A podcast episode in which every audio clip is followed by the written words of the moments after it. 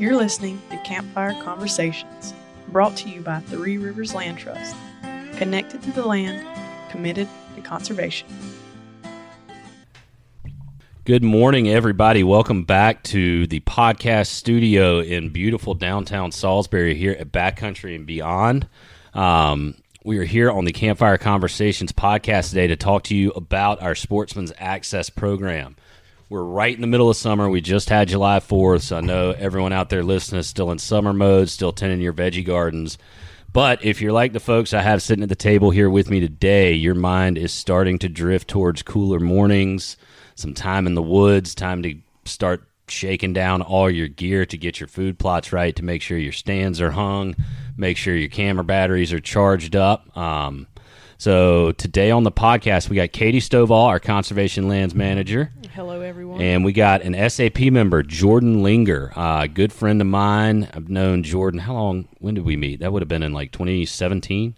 Uh, six years. Yeah. it's been about six years. Jordan um, is a long time as the sales manager at Fiddlin' Fish Brewing, right? Correct. Yeah. So that is where I headquartered my food truck for the last about 18 months of its operation. I stayed there full time, and Jordan and I got to know each other really well during that time. Spent a lot of time at work doing various things, but also have spent a lot of time in the woods together. So we're going to get into a couple of things today. Uh, the first thing I want to cover for all you SAP members out there listening, and actually, when Jordan came in this morning, I was like, hey, have you bought your tickets yet? If not, wait until July 19th. So this will be released on July 19th. So starting today, we are running a promo called 12 Days of Christmas in July, where as an SAP member, every lottery entry that you buy will give you an extra ticket. So if you buy one lottery entry, you you receive 5 tickets instead of 4. If you buy 2, you receive 10 tickets instead of 8.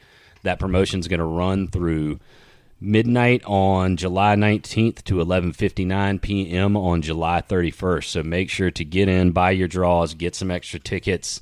No time like the present and we're not setting a limit um, on when you can use those tickets. So you can buy those now. They can be used in our winter draws or spring draws as well as the fall draw. Just wanted to clear that up. I know we've had some questions in the past about eligibility for promo tickets, but we're going to let those be used in fall, winter, or spring 24. So get online, buy them early and often.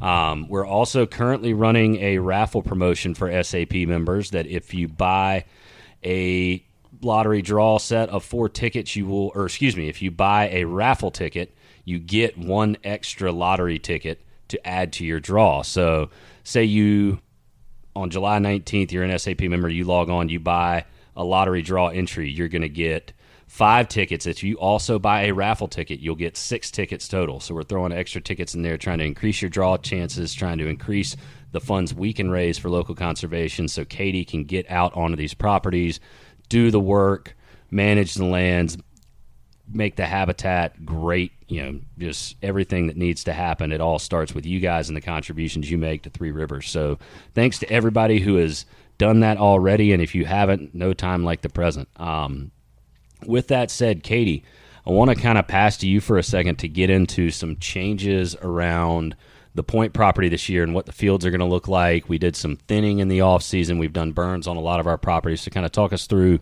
what members can expect to see new in the fall of 23.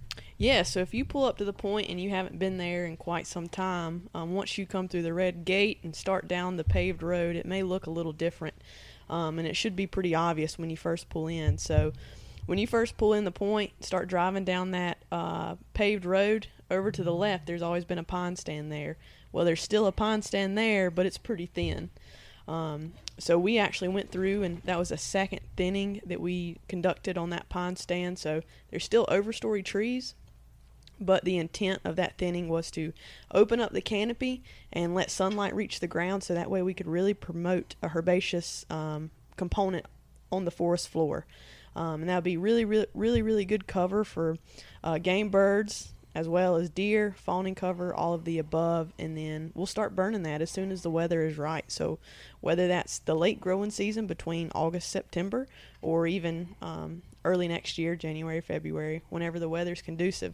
Um, so that that's one thing that looks a lot different. Um, some of the fields Uh, you know, there's a lot of agriculture fields out there. Those will actually be in soybeans this year.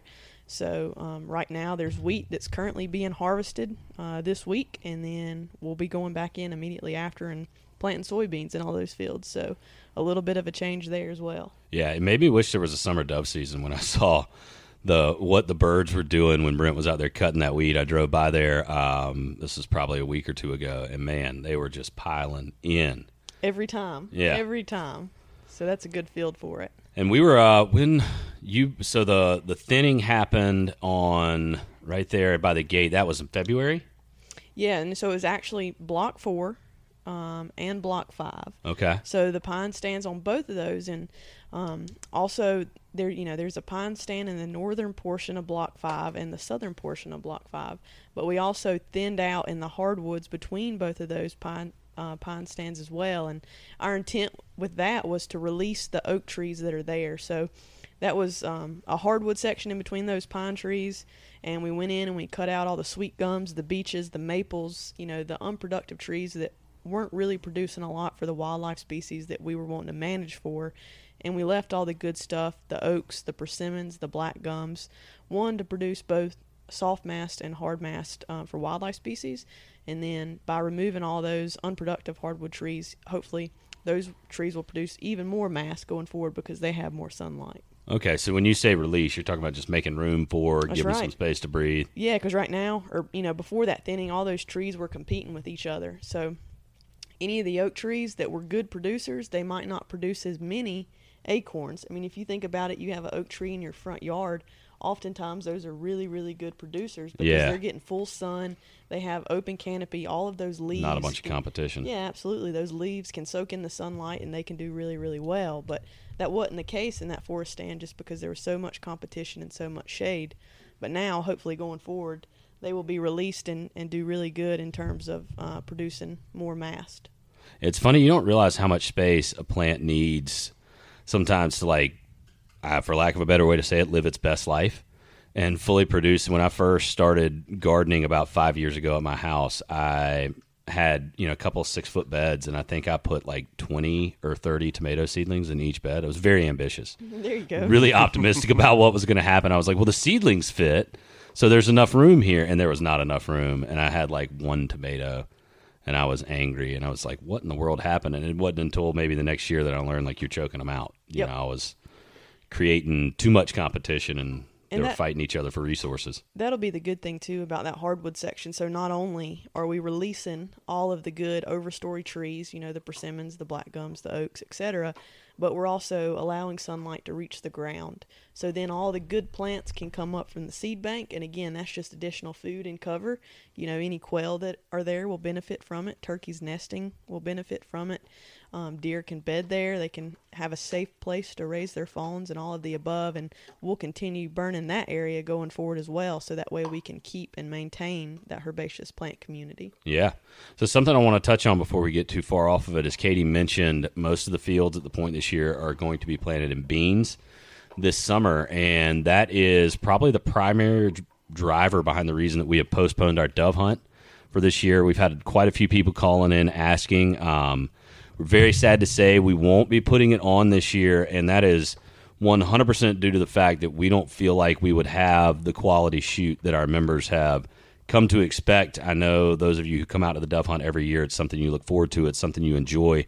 And what we didn't want to do was kind of put something together halfway and, you know, we we're really proud of these properties and the SAP program the opportunities we provide to, you know, that are publicly accessible for people to get out and hunt right here in the central Piedmont of North Carolina, and we just weren't feeling great about the prospects for the dove hunt. So we decided to postpone. What we're going to start doing in the fall of 24 and going forward is rotating the hunt between the central Piedmont and some of our Sand Hills properties to kind of get it spread around. And that'll also enable us to maximize kind of our alignment with the farmers crop rotation that we have on those properties so we can make sure we're getting the right food in the field that's going to be harvested at the right time for an opening day dove hunt. Um, so if you're missing that event this year, if you're disappointed to hear that, just know that I am too. I'm a dyed in the wool dove hunter. I love it. I look forward to it every year. I, you know, a lot of people think I'm crazy. It's like you're pretty much just sitting in the field sweating. It's hot. you know it can be hot for a dog, but man, it's been a long kind of spring and summer. Give you something um, to look forward to the rest of the. It's like kind of the opener for everything. It's the opener for everything. I mean, I'm a fall is like my season. I always say that the I guess it would be Labor Day through about Christmas is like that's my that there does not exist a better 90 day the days of the year. Really 120 as far as I'm concerned. And like college football comes back on that Saturday, Dove season opens up. That's that's like Christmas for me. I mean, you can ask any of my family members. I protect the schedule around that weekend with my life. Will not allow anything to be placed there. Um, so yeah, I hate that we're not going to be able to put it on this year, but really looking forward to the opportunities we do have lined up for you guys this fall. Something I want to mention real quick that's been kind of a hot topic of discussion for us is hog hunting at the point. Um, you know, Katie has done a ton of work out there to try to help us get rid of hogs at the. And Katie, walk us through before NCDA came in because I don't think many people know exactly how this worked. Like the trapping situation when it was managed by us, because we've gotten a lot of questions. Well, why is NCDA even out there? Because they're a lot better at it than we are, and they can work. You know be a lot more focused on it. I don't want I shouldn't say better at it, but just man, I mean, you would get a notification at what like 3 a.m. that the trap was full. Yeah. So so the way it worked is we had several traps throughout throughout the point property, and um, those are corral traps. So what that means, they're big circles. They have a gate on those. So for one, we'd have to go bait the traps, and that's something that we would have to do once a week. So right there is a time commitment at least once a week, us not only going to get corn, but putting that corn in the traps as well.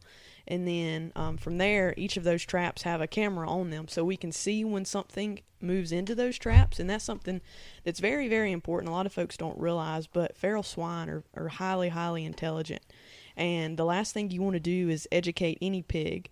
Um, so it requires a lot of responsibility when you're trapping pigs. You know, a lot of folks that have just started trapping, um, they see five pigs come in the trap and they want to drop the gate on those mm-hmm. pigs to be able to dispatch them.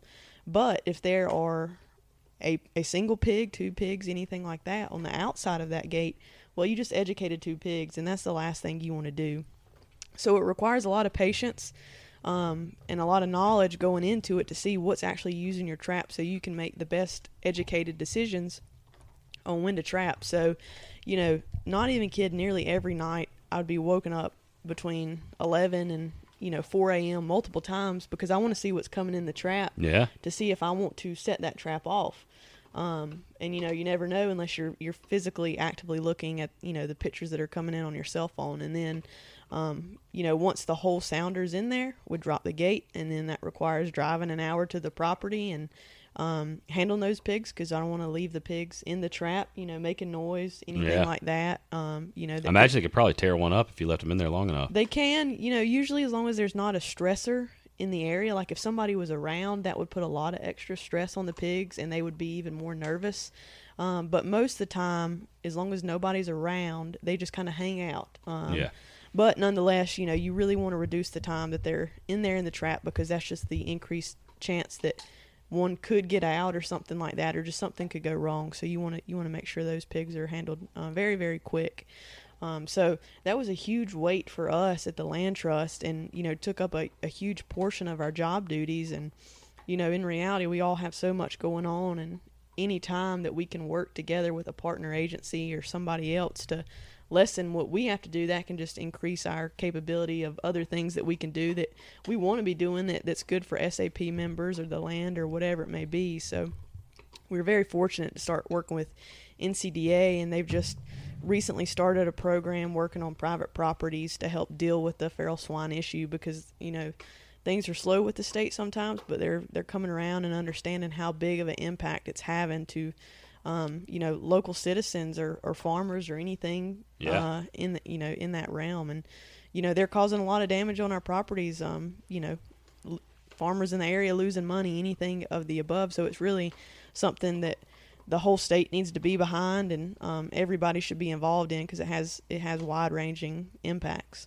Yeah, no, and that's kind of reason I bring that up is because I know some of you probably saw the summer update from the SAP. So we have, uh, in accordance with NC Department of Ag's wishes, decided to no longer allow hog hunting uh, at the point property starting with the fall draws this year. So hogs will be off the list of greenlit species to take at the point. And the reason I want to talk about that is something I'm going to get Jordan to chime in here on this too, because I know you've done a lot with BHA. You spend a lot of time in the woods. That it's um, how do I say this? We it's seen hogs are seen as a hunting opportunity by a lot of folks in the state of North Carolina, and which I totally understand. I mean, we all love being out in the woods. We all love you know, getting out, pursuing game, providing meat for the table for our families that you know didn't come from a factory farm or a national grocery store chain. But you know, our duty is to be good stewards of the land and part of good stewardship is eradicating invasive species and you know kind of the reason i had katie go through that whole trapping scenario is to tell you that trapping is far and away a more efficient means of controlling hogs you know she talks about you wouldn't want to drop the trap on five pigs because there will be others out there that are now educated it's the same reason you wouldn't want to shoot into a group of 20 pigs and only knock one down because 19 just ran off educated and now they know to avoid things that sound like, smell like, look like people. And that's something that we were seeing on the properties. The the pigs that were there were very very skittish. Oh yeah. And di- you know, they might be a little more difficult to trap and sometimes the most productive time to trap would be between November and, and February when it's cold and there's not a lot of other food sources. Right. So if we could capitalize on any of that that opportunity there, it would it would be very beneficial. And you know, a lot of folks are are thinking they're doing the right thing, um, and it's you know not ill-hearted or anything like that, but just because they don't understand, they shoot a pig and they're like, man, I'm really helping the population, but just like you're saying, you know, it's it's kind of counterproductive because you're educating the other pigs Yeah. in the sounder. On the reproduction thing, how quickly could 30 pigs turn into 300? Like a year's time? It's super quick. Yeah. Yeah. I mean, they, they are one. It's they're so smart, but two, um, they they produce so many pigs in a litter so quick and can have multiple litters a year. It's just a, a compounding um, effect over time, and if you know that's that just goes to show how um, structured we need to be on our trapping program because any pig that is left out there, you know, the, or all the traffic trapping success we make can quickly those voids can quickly be filled if we're not staying on top of it. Yeah. 100%. Jordan, what, have you ever encountered one in the woods? Uh, yes, actually, with Yeah. uh, with my dog Cal, it was uh, Really? it, it was a pretty scary moment, and it was uh, it was actually at game land. Story time. I love it. Um, so yeah, so I was by myself uh, one of the few times, and um, it was just me and Cal, and uh, walking up the main trail, and uh, I see Cal go on point, and this was not this past season, but the season before, and um, we were just moseying along the the main the main road there. Cal goes on point, and I obviously think it's a it's a woodcock or something like that. And I go over, and then all of a sudden I see this pig just get up and start staring us down. And luckily, luckily it was a it, it was a smaller pig, and so it just kind of scooted off. But I was very very weary about what was what was around me because I didn't Yeah. know if if there was a bigger pig and what kind of damage that can do uh, to obviously my dog. Oh yeah, they're mean. I um, I've never. I ran up on them. I, there was one time when I was hunting with my lab before this dog Ham, that I'm fairly certain he, you know, made himself big and made some angry noises before daylight, and I heard a bunch of activity, like a bunch of footsteps shuffling off from the direction they came. They, you know, about 20 yards out, and I'm pretty sure he picked up on their presence before I did, and kind of went over there and made a bunch of noise, growled, and they took off. Um, but I've never, I've, I've almost, I don't know if you would call it lucky. It just seems kind of odd with how prevalent they are. Like I have never walked up on one in the woods. You got to get out in the woods more, man. You think, I or think just so. right spots? I don't know. Yeah, Yeah. or maybe I'm making too much noise when I'm out walking around. Maybe I'm not stealthy enough. I don't know. so it's also pretty interesting, and a lot of folks don't realize it. You know, and I've seen this multiple, multiple times in areas where feral feral swine are. I'm always surprised that sometimes you can walk up on them, and you know, you would imagine they would run away. hmm Um, but I've seen them, especially in areas that are super, super thick. They just lay there.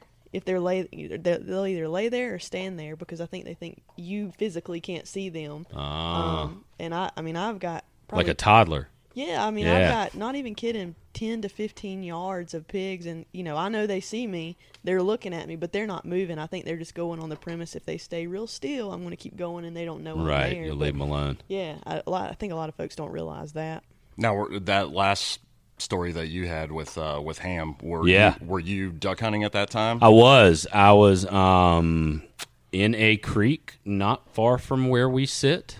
We try not to spot burn if we can. I actually um, just wrote down. I'm going to go back and bleep out the name of that game land. um, no worries. Uh, that it's kind of a fun. You know, it's more of a fun thing to do. But yeah, I um, I was duck hunting. It was early in the morning, and the water was up. So I was like in an area I hadn't been to. Couldn't have gotten the boat to. You know, the week before that, the water was way up. So I actually that was a crazy morning because I drove to York Hill Landing, and the water was up to like the hill that drives down into that parking lot. The water was about halfway up that uh, sloped driveway. So I was like, well, dang, can't put in there. Turned around, got back out on the highway, come through downtown, get all the way back up to Hannah Ferry, and the water was like, I think I put in right about where that bridge is.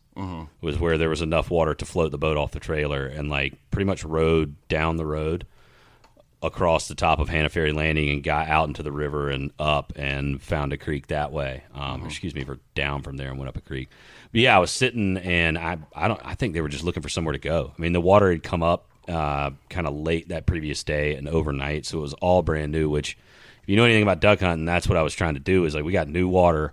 That means there's acorns on the ground that are now accessible to these ducks that weren't previously accessible. So we're gonna go try to get on some of those areas. Spoiler alert: I didn't kill any ducks that day. Um, I was so thrown off by having. That's another thing that like you you got to have a plan B. Like I was so thrown off that morning because my plan A didn't work. I was kind of scrambling. you always have to go ahead and have plan d situated Uh huh. Yeah. Like I was racing the sunrise and trying to beat. So yeah, um, was definitely out ahead of my skis that day. But I'm fairly certain. Like I said, I never saw them, but fairly certain that's what it was. It was making enough noise that like it had to be. There was you know couldn't have been coyotes. They're not that noisy in the woods. Um, so yeah, feel kind of I don't know. I guess lucky that well because pigs will pigs will straight up charge you, right? i've never had that happen You never you've always had them go the other way. always had them go the other way or stand still just Yeah. like i was saying I've heard the stories, but I've never experienced that it either. could be like the mountain lion stories you know right? Yeah, Never know. the old Black Panther that's Yeah, all yeah. over South Carolina. That you know everybody knows somebody that's seen one, but nobody can produce video. Never, never yeah, picture. But that's interesting, you know, going back to feral swine. A lot of states have actually totally banned feral swine hunting just for all the reasons that you and I talked about. Right. But in addition to that, what they were seeing in some other states that I worked in before moving back to North Carolina, that if folks enjoyed hunting a particular species like feral swine, they would then start to transport them to other parts of the state where they were not previously uh, there. So yeah.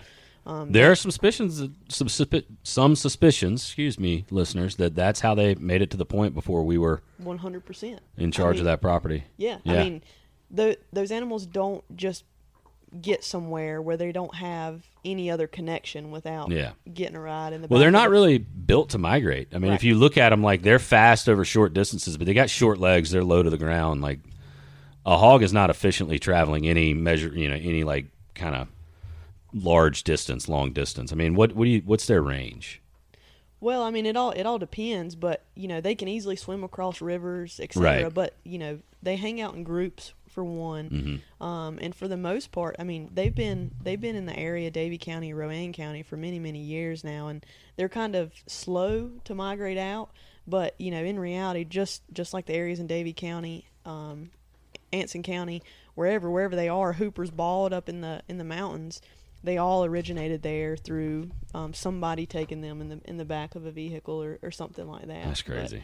and you know, I, I still see it, so I still follow like a lot of uh, social media groups that folks are pig hunting, whatever. Just always see kind of what's going on, or if anybody has any new insights of where pigs are becoming established, whatever. But I'll see some folks in a county where there's not pigs be like, "Man, I can't wait till they get here because I want to hunt them." Yeah. and and it's always that same story. Folks enjoy hunting them. They, you know, they want that opportunity, but once they're there and they're actually having to live with them, they see all the negative impacts they have and how Right. detrimental they can be to, um, you know, a landowner's land or whatever it may be. Yeah.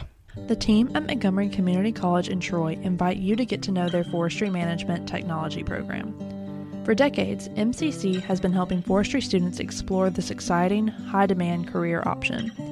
MCC is located on the edge of the Uwharrie National Forest in the Uwharrie Mountains. The campus is situated on approximately 150 acres of timberland that is managed by the college's forestry program. Forestry is considered one of MCC's specialty programs, with other options including gunsmithing, hunting and shooting sports management, taxidermy, and pottery. Visit montgomery.edu to see course descriptions and explore the exciting world of forestry for yourself. Hey guys, we're going to take a quick break from the show to talk about one of our podcast sponsors, Backcountry and Beyond. You can visit Backcountry and Beyond at 322 South Main Street in Salisbury, North Carolina. It's just a walk down from the office from us, so it makes it quite dangerous to my credit card statement every month. Um, for example, I guess two weeks ago, three weeks ago now, I bought one of the Groove Life belts. I'm absolutely obsessed. I have considered throwing away every single belt that I've got because it's it's a game changer. She's about sure. got me talked into one. She's Yeah. not kidding. I'm not messing around. I wear it every single day. It's the handiest, easiest belt, and I wouldn't have believed that a belt would change my life.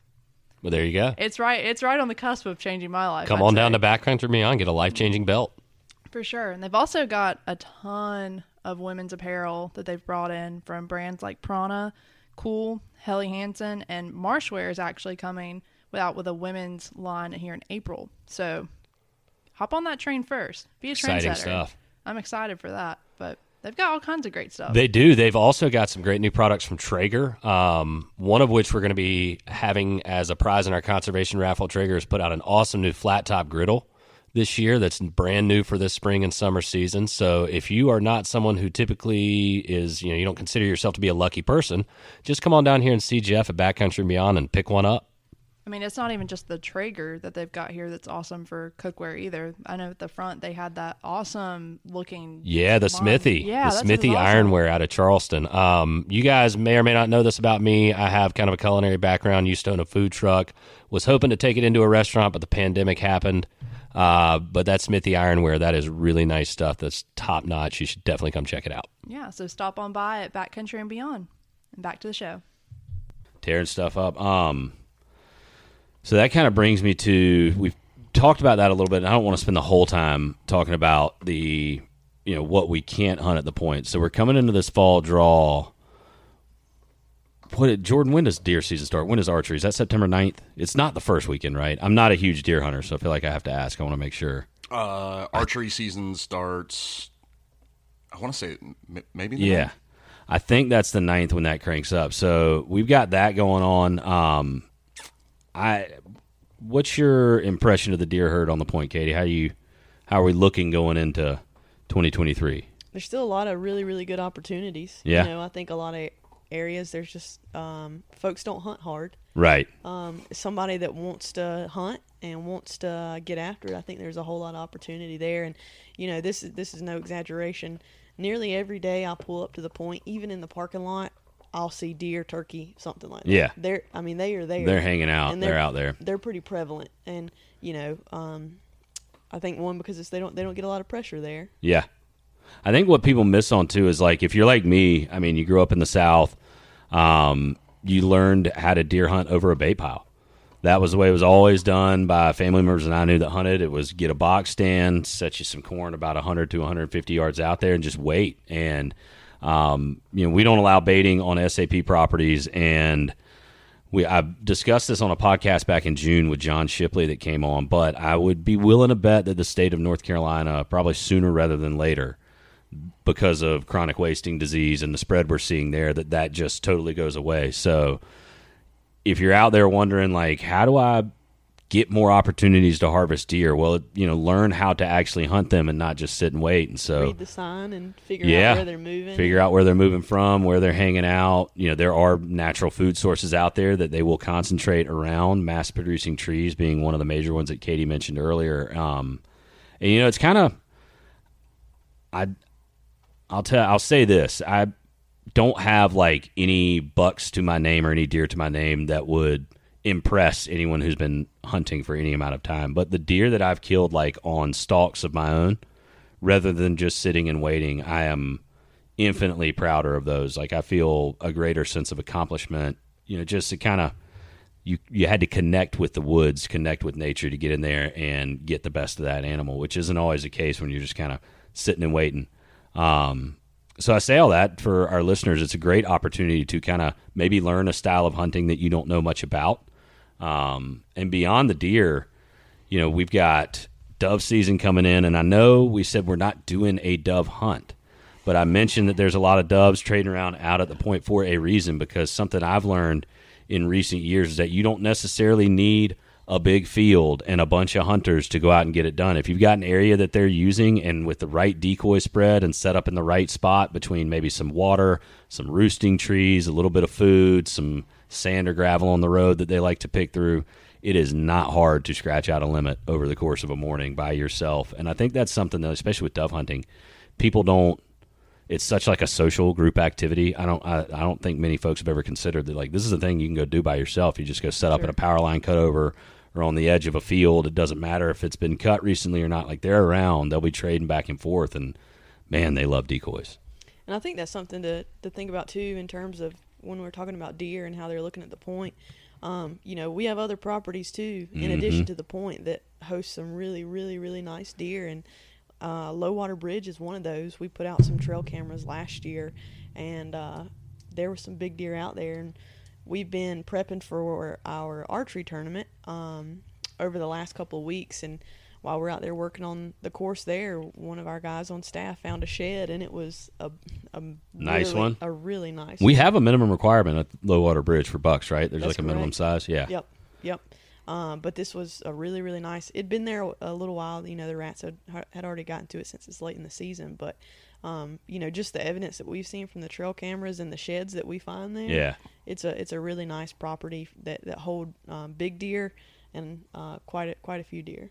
Nice. And so, as far as because that's a great, thank you for bringing that up, Katie. Because something I wanted to talk about on this one that I sent out in my SAP summer update was we've started releasing draw data on these properties, and the point is, you know, the crown jewel, if you will. It's right here by the office. You'll hear us on staff talk about it a lot. It's a beautiful property, but it's not the only one we have. And something I found very interesting when we dug into the data of where people are putting their tickets during our fall draw or winter draw or spring draw. I think across all three overall, the point received like 75% of all tickets placed in the last three SAP draws for Three Rivers. The 75% of them went to the point, and 25% of the tickets went to all our other properties, which is like I think I added it's it's nearly twenty blocks when you count like Low Water Bridge and the other places. Um, so there's you know a lot of opportunity to get drawn outside of the point. Jordan, you had a muzzleloader hunt at Low Water Bridge last year, didn't you? Uh, yes. Uh, actually, I hunted three different properties last year, and whether I was deer hunting or bird hunting, I always saw a deer. Always saw a deer. And you were actually with me one time. Yeah, we were at Low Water Bridge um, on block three. We were doing a little woodcock hunt, and I mean, we were maybe like what five yards from that deer when it got up. Maybe. It was close. Scared the you know what out of me. and we just saw it run. Yeah. And then later on in the day, after you left, I went back and did another round with the dogs, and then went back, grabbed my muzzle loader, and went and saw, sat on a stump, and I jumped a really, really nice buck. Really nice buck. Yeah, so they're out there. Low Water Bridge is worth checking out. Um, and you know something I think that not many of our members are doing out there, but bird hunting. Um, Katie has done some incredible habitat work on our properties um, to kind of help with the quail habitat, help with that herbaceous understory growth that we love to talk about, the early successional habitat. Um, which uh, you were just telling me about, Smith Branch Longleaf got burned, right? Yeah, so the whole the whole acreage there at Smith Branch got burned. Um, if you've never been there, that's a that's a longleaf stand, and it's um, there's some differences across the property. There's some areas that have younger longleaf, some kind of mid-age longleaf, and then some older mature longleaf. But um, there's a plantation that has longleaf that's around five years old in the um, close to the parking area there. So that area is is thick. Yeah. and there's um, a creek that bisects that really thick area. So there, there could be some very very good hunting opportunity there. And like I said, that was burned back in um, probably February March, so everything's green and lush now, and Yeah. um, starting that whole process over again. Yeah, so when that dies back, that'll be primo to get in there and go look for some birds. Jordan and I, so we just mentioned, um, this is actually before I started working here, Jordan. I had accepted the offer. Jordan called me and was like, hey, I've got a draw down at Low Water Bridge if you want to go do a woodcock hunt. Um, and we ended up contacting Steely, who has moved on to another job, but I took over the SAP program for her. Big shoes to fill. And Steely was like, yeah, you know, it'd probably be good for him to go out there and get an idea, see the properties 1st So I tagged along with Jordan. He was nice enough to list me as his guest. And man, that was a really cool hunt. It didn't turn out like we wanted with the woodcock, but as I look back on that, and really a lot of the hunts we did until, you know, again, Jordan invited me along, did some scouting, and we finally sealed the deal on Cheese's first woodcock that I kind of I want to go back to a lot of those areas we hunted last year because I feel like I knew I know a lot more about it now and knew a lot more about it at the end of January than I did at the beginning of December. It was really kind of my first foray into it, and I look back at where we walked and what we walked through, and I'm like, man, probably should have been a little more thorough because now I know how tight those birds are hold. Like you can literally walk within feet of them, and if you don't really scare it, it's not going to get up. It's just going to sit right there and wait for you to walk by. And I got to think we walked over at least three or four. that uh that moment where you got Cheese's first woodcock that I know that that was a proud moment for you but Yeah. that was a really proud moment for me too yeah, man. It's kind of funny like that how it's almost as much fun to put your buddies on birds or on fish or on Oh, deer than it is to Yeah. do it yourself. Or at least I don't know. I always say I'll give them one crack. If you miss the opportunity, I'm I'm shooting next time. Um, but man, that was a cool hunt. We jumped a deer on that hunt too. Yep. A nice one. That was me did. walking out. Um, and yeah, just finding those places with that early successional habitat that Katie loves to talk about, that'll get you in the bird. So if you are not currently a bird hunter, maybe think about it because we've got quite a few opportunities on these SAP properties um, to get you out there, chase different species. Like I said, we've got the August draw. The fall draw is coming up August 15th. So you'll get extra tickets if you buy between July 19th and July July 31st, but you can still get your tickets up to and including midnight or 11:59 p.m. on August 14th, and then we will draw on the 15th. So keep those dates in mind. Um, there's something I was going to ask you, Katie, and now I'm forgetting. was talking about low water bridge real quick. Yeah. Um, low water bridge is pretty similar. The vegetation type across all the low, low water bridge is close canopy hardwood. Yep. So that's something to keep in mind, whether that's you guys or anybody else listening. Um, a couple of good areas to check out if you want to see something different at low water bridge. Um, on block one of Low Water Bridge, there was an old loblolly plantation that had been um, clear cut before I ever got here.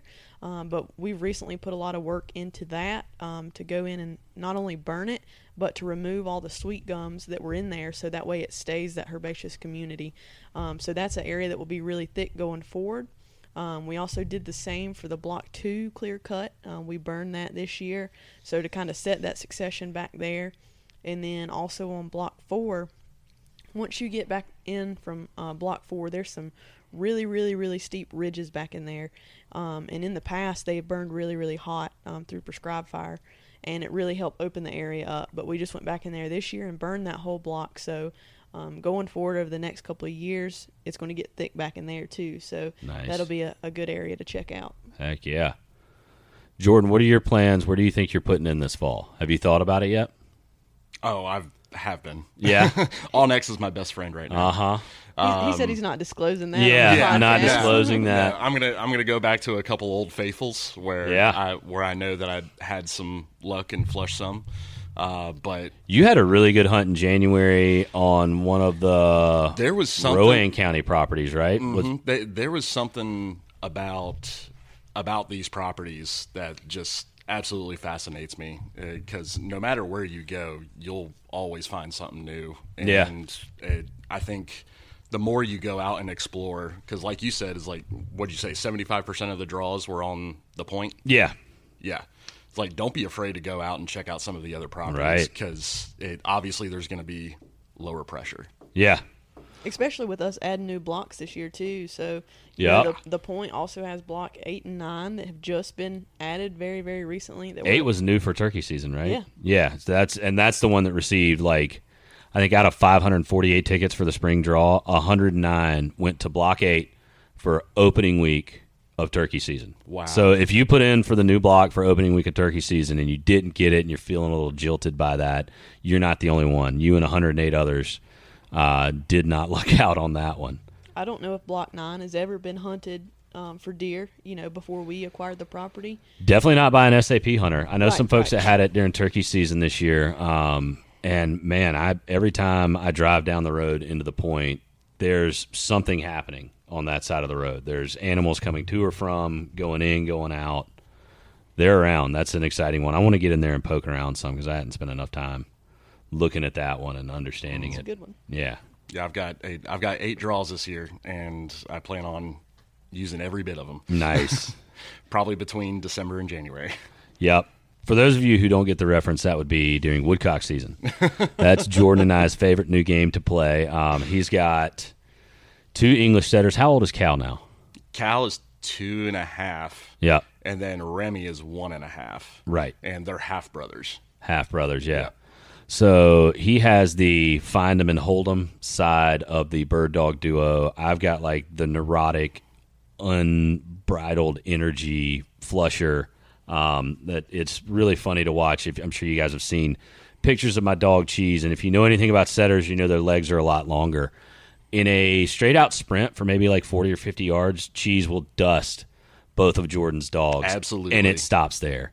Like I a couple days early on, I think he learned about stamina and like managing your energy levels because he would try to keep up with the setters on these like big 100 200 yard outruns and just couldn't do it and had to like go back to the truck early um, so there's a different a learning short day. yeah, there's a definite learning. Which, like, I don't know, man. I we're learning and he's figuring it out. But it was hard not to get upset with that, especially because I have two young kids, full time job. You know, finding a day in the woods is not the hardest thing in the world for me. But like, I I can't go back tomorrow if I didn't have a good day today. Usually, you know, that was my day, and we'll try him again next week. So a few of those times when he'd run himself out in the first 45 minutes, I'm like, man, I blocked out five hours of hunting on the calendar for us. What are we going to do now? Go get barbecue?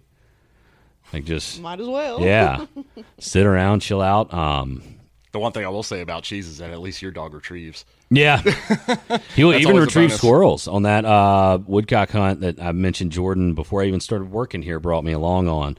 We were on the way back to the truck. We hadn't flushed any birds. We were looking at some likely areas, but just weren't getting where we needed. And all of a sudden, I saw Cheese perk up, head towards a tree. His feet are on the tree, and about that time, Mister Gray Squirrel came around my side of the tree, and it was in season, so I went for it, took the shot. Squirrel hits the ground. Cheese brought him right to me, and I was like, "Man, maybe I've got a squirrel dog here." He just treated a squirrel and retrieved it for me. I thought very hard about getting a squirrel dog Yeah, one time. like a cur, yeah, or a mountain feist. mountain feist. I've heard a lot of folks say good things about them, but I never pulled the trigger. They'll put them up trees, man. Mm-hmm. It's he was into it, and it's funny. Like I, I think there's two two schools of thought there with people who, you know, train and run bird dogs. I subscribe to the latter of the ones that I'm about to describe to you. But so many people were like, "Man, you shouldn't have done that. You just ruined your dog." You you literally looked at me when you shot that squirrel and you were like versatile hunting dog. Yep, PhD baby. Um, and I think there's a second side of that where a lot of us, and myself included, that's kind of like an old school class thing from like the gentleman hunter of days gone by, where like if you were hunting small game, it's because you needed to, because you needed something to eat, because mm-hmm. you couldn't afford to go to the store. So that was seen as like very low class and not something we do. So it's not so much as like my dog only chases birds is that I wouldn't be caught dead out squirrel hunting with my dog because then you might assume that I don't have money to go to the store and buy food and so I'm out here looking for squirrels and rabbits to fill the mm-hmm. fridge, put food on the table for my family and man, I, I have not shot a rabbit over him yet, but I am positive that he will run rabbits. I've seen him do it. He'll get in and flush them out. The only thing that worries me there is like he's fast. Like I've hunted rabbits with beagles, and you don't really have to worry about a beagle catching the rabbit. Like the rabbit's always going to be well in front of the dogs. But in the case of him, I'm like, man, I, that He gets those spurts. that could be a tough shot. Mm-hmm. Like that's that's going to be, you're gonna have to be real careful there. And we jumped quite a quite a few rabbits on our hunts this past year. Yeah, yeah. Thank goodness for the check cord. Keep him from chasing. Keep him focused. It's a valuable tool. It really is, yeah. On that last hunt we had where we finally sealed the deal for him, I don't know if you remember this. He was frustrating me so bad, I ended up belly wrapping him to try to like put the brakes on him a little bit, wrap the check cord under his belly so he would slow down and quit trying to keep up with your setters. Um, but yeah, so really looking forward to this fall. And I kind of, it was either it wasn't today. I can't remember if it was Saturday or Sunday this week. But I woke up. I you know again young kids like I wake up early. I don't know. You've got how old is Nolan now? Nolan is seven months. So yeah, Jordan's youngest is seven months, so he's very familiar with the schedule that I'm about to talk about. But like, I wake up at five most days. Mm-hmm. My eyes just open at five o'clock because it's like my body has figured out that if you don't get up now, you're not gonna have any time to yourself before they get up, and it's all about them. So might as well go ahead and get up and have an hour to like have some coffee, chill out, get dressed before a tiny human needs something for you. But because I'm up so early, you know, I always love the summer because like you open your eyes at five thirty and the sun's up. It's light Yeah. ready to go. And I feel like it was Saturday or Sunday. I opened my eyes about five twenty-five, and it's not quite light yet. And that was the first time I'm like, oh man, fall's It's coming. close. Yeah, It's getting close. We're winding back down. I and my family members hate it. I always do this when we get to June twenty first. Everybody always wants to be like, oh man, longest day of the year. You know, this is. I'm like, this is when we go back the other way Yep. every day from now on is shorter and shorter and shorter until December 21st when you've got like eight hours of daylight and then it starts going back the other way. Well, and also the benefit uh, of you know woodcock, quail, grouse, whatever may have you. That style of bird hunting is that we're not waking up at 3 a.m. to get in the boat, No, that's kind of nice. I've enjoyed especially that with kids. change from waterfowl hunting to upland hunting is like you can leave the house at 9 a.m.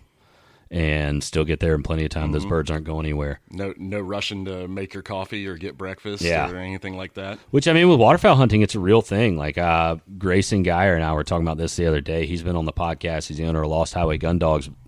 You know, I, I think a lot of people don't realize this, especially in the case of migratory birds. Like when you pressure them, they're not necessarily just going to the next field over to rest. Like in a lot of cases, they could get up and just be like 100 miles south by the time the sun comes down. Um, and so I always think about that in the context of ducks, where like that duck may be getting up from his roost, flying here to feed, and then when he picks up from the hole you're sitting on and heads on, he he may very well be in South Carolina Yep. By the time the sun goes down. Like they're not necessarily sticking around, so there's this like sense of urgency. Like you gotta, and woodcock are kind of like that. Yeah. they can just pick up and go one night. I mean, I think that EJ Blomberg guy on Yes. Instagram, that account is him. fascinating because he, I mean, he's got woodcock flying like two and three hundred miles in a stretch. Like they'll just get up and catch Mm-hmm. Just tailwind. keep on going. This is a little like twelve ounce brown bird. Like this is nothing to it, and they'll just get up and catch a tailwind, and they're gone. And yeah, I mean, woodcock season opens up in December, but I mean, this past December, I didn't think in my what I saw, we didn't see a lot of that migration. But when January rolled around, Yeah. it was just like boom, boom, boom. They boom, got boom. here late. It was wild.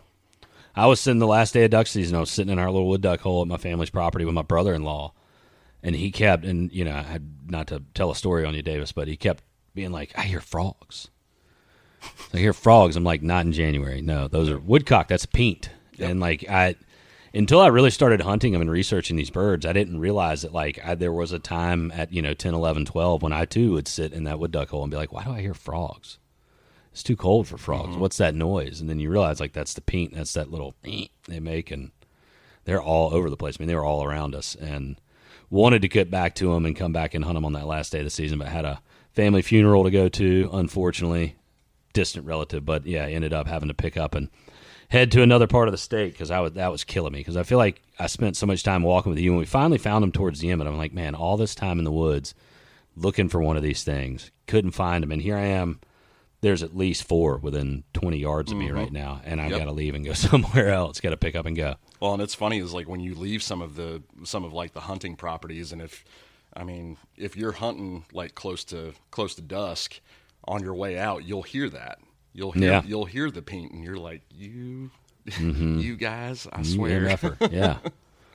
I was Gave talking to slip. a buddy. I was talking to a buddy from Maine, and um, uh, he's a big grouse hunter, and uh, but uh, hasn't really hunted with dogs. He's always hunted hunted them on foot. But uh, woodcock are so prominent up there as Yeah. well. But he's never hunted them. So we're we're going up to Maine in October to Yeah, it's like the throwaway bird up there. Like mhm. it's just like they're around. We don't really hunt them. There's just so many of them. They would rather grouse hunt. yeah, That's insane. To which me. that's a missed opportunity to me. Yeah. That's and if you're an upland bird hunter and you live in the southeast and like Jordan myself, you are primarily hunting public land. That's yeah, you got to make the most of your opportunities because that's like the one. I mean, mm-hmm. you you contacted a few North Carolina grouse this year, right?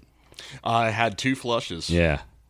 And that was a very very proud. That, which, like, for those of you to put this in context, that is an eventful season for a North Carolina grouse hunter. Like, if you flush two over the course of a season, you didn't even have to fire a shot or knock one down. But if you flush two, you had a good season. That was eventful. and we we definitely put miles on on the ground that day. Uh, Yeah. When I looked at the GPS, I think Cal did 15 miles that day, and then Remy did about 13. That's crazy. I don't know if I ever told you this after uh, the January hunt um, that you took me on on some public land. I was wondering that day, so I went back and actually Google with my phone in my pocket was tracking my steps on every one of our hunts this year. Have I told you No, where? no, all right, so what mile? And all of these miles, save for one day of walking, were put in Jordan and me with our dogs. What mile do you think I was in when we shot that bird? three. On the season we were in mile 49 Oh, on the season. yeah Okay, on the I season. so starting from our that first hunt at low water bridge back in december to that saturday you and i had put in 49 miles That's why I love bird hunting, to man. knock one down. That's why I love it. yeah. That was fun. It, it's you know means means a little bit more. Not to quote the sec greg sankey if you're listening don't uh, send me a cease and desist for stealing your tagline there but it just means more right? Absolutely. All right, y'all. So with that, we are going to wind it down. Uh, before I let y'all go, I want to remind you that the early bird raffle period runs through the end of this month. So that closes on July 31st. That is the last opportunity you have to get in for all the prizes on the table. And if you buy your ticket before July 28th, you'll also get in for our final cash drawing on Friday, July 28th. We're going to draw at 10 a.m. for $1,000 cash and a $250 Rock Outdoors gift card. So make sure you grab your ticket, get your name in the hat for that, support local conservation. We got some great prizes this year. I know you guys have heard me talk about it, but it's my job, so I'm going to keep talking about it. We've got a 2023 Jeep Wrangler, we got a 2023 Subaru Crosstrek, we got two e-bikes from Mountains to Sea e-bikes. We got three kayaks, just regular old paddle kayaks, and then we have one motorized kayak, all from Old Town. Uh, we got the Angler 120 on the motorized side, and then we're doing the Vapor 10s. We've got a ton of other great prizes. We have some trips in there for the special lady in your life. You could win a trip to the Grove Park Inn. You got a room, you got spa passes for two for the weekend, and you have two tickets to go check out the Biltmore Estate. There's all kinds of other great stuff on there. Check us out at trlt.org backslash raffle. Thank y'all so much for being here today, for listening in. Um, we actually just saw some data recently. I wanted to share with y'all that we are a top 100 podcast in the United States for the natural sciences category. So thank you to all our listeners out there. Um, this is one of my kind of passion projects for the Land Trust. I really enjoy doing this. I'm glad you guys enjoyed listening. Thank you for following along. Thank you for supporting local conservation. To Katie and Jordan, thank y'all for being here today. Much appreciated. And we will see you guys next week. If you like the show and would like the episodes to keep coming, you should know that our podcast is just one of the tools that we use at Three Rivers Land Trust to further our conservation mission. Our number one priority and purpose is to conserve land and natural resources for future generations and to be a voice for wildlife and to ensure wildlife populations have habitat forever here in North Carolina. This podcast is just a byproduct to further that mission. You can visit our website at trlt.org to join us in this conservation mission.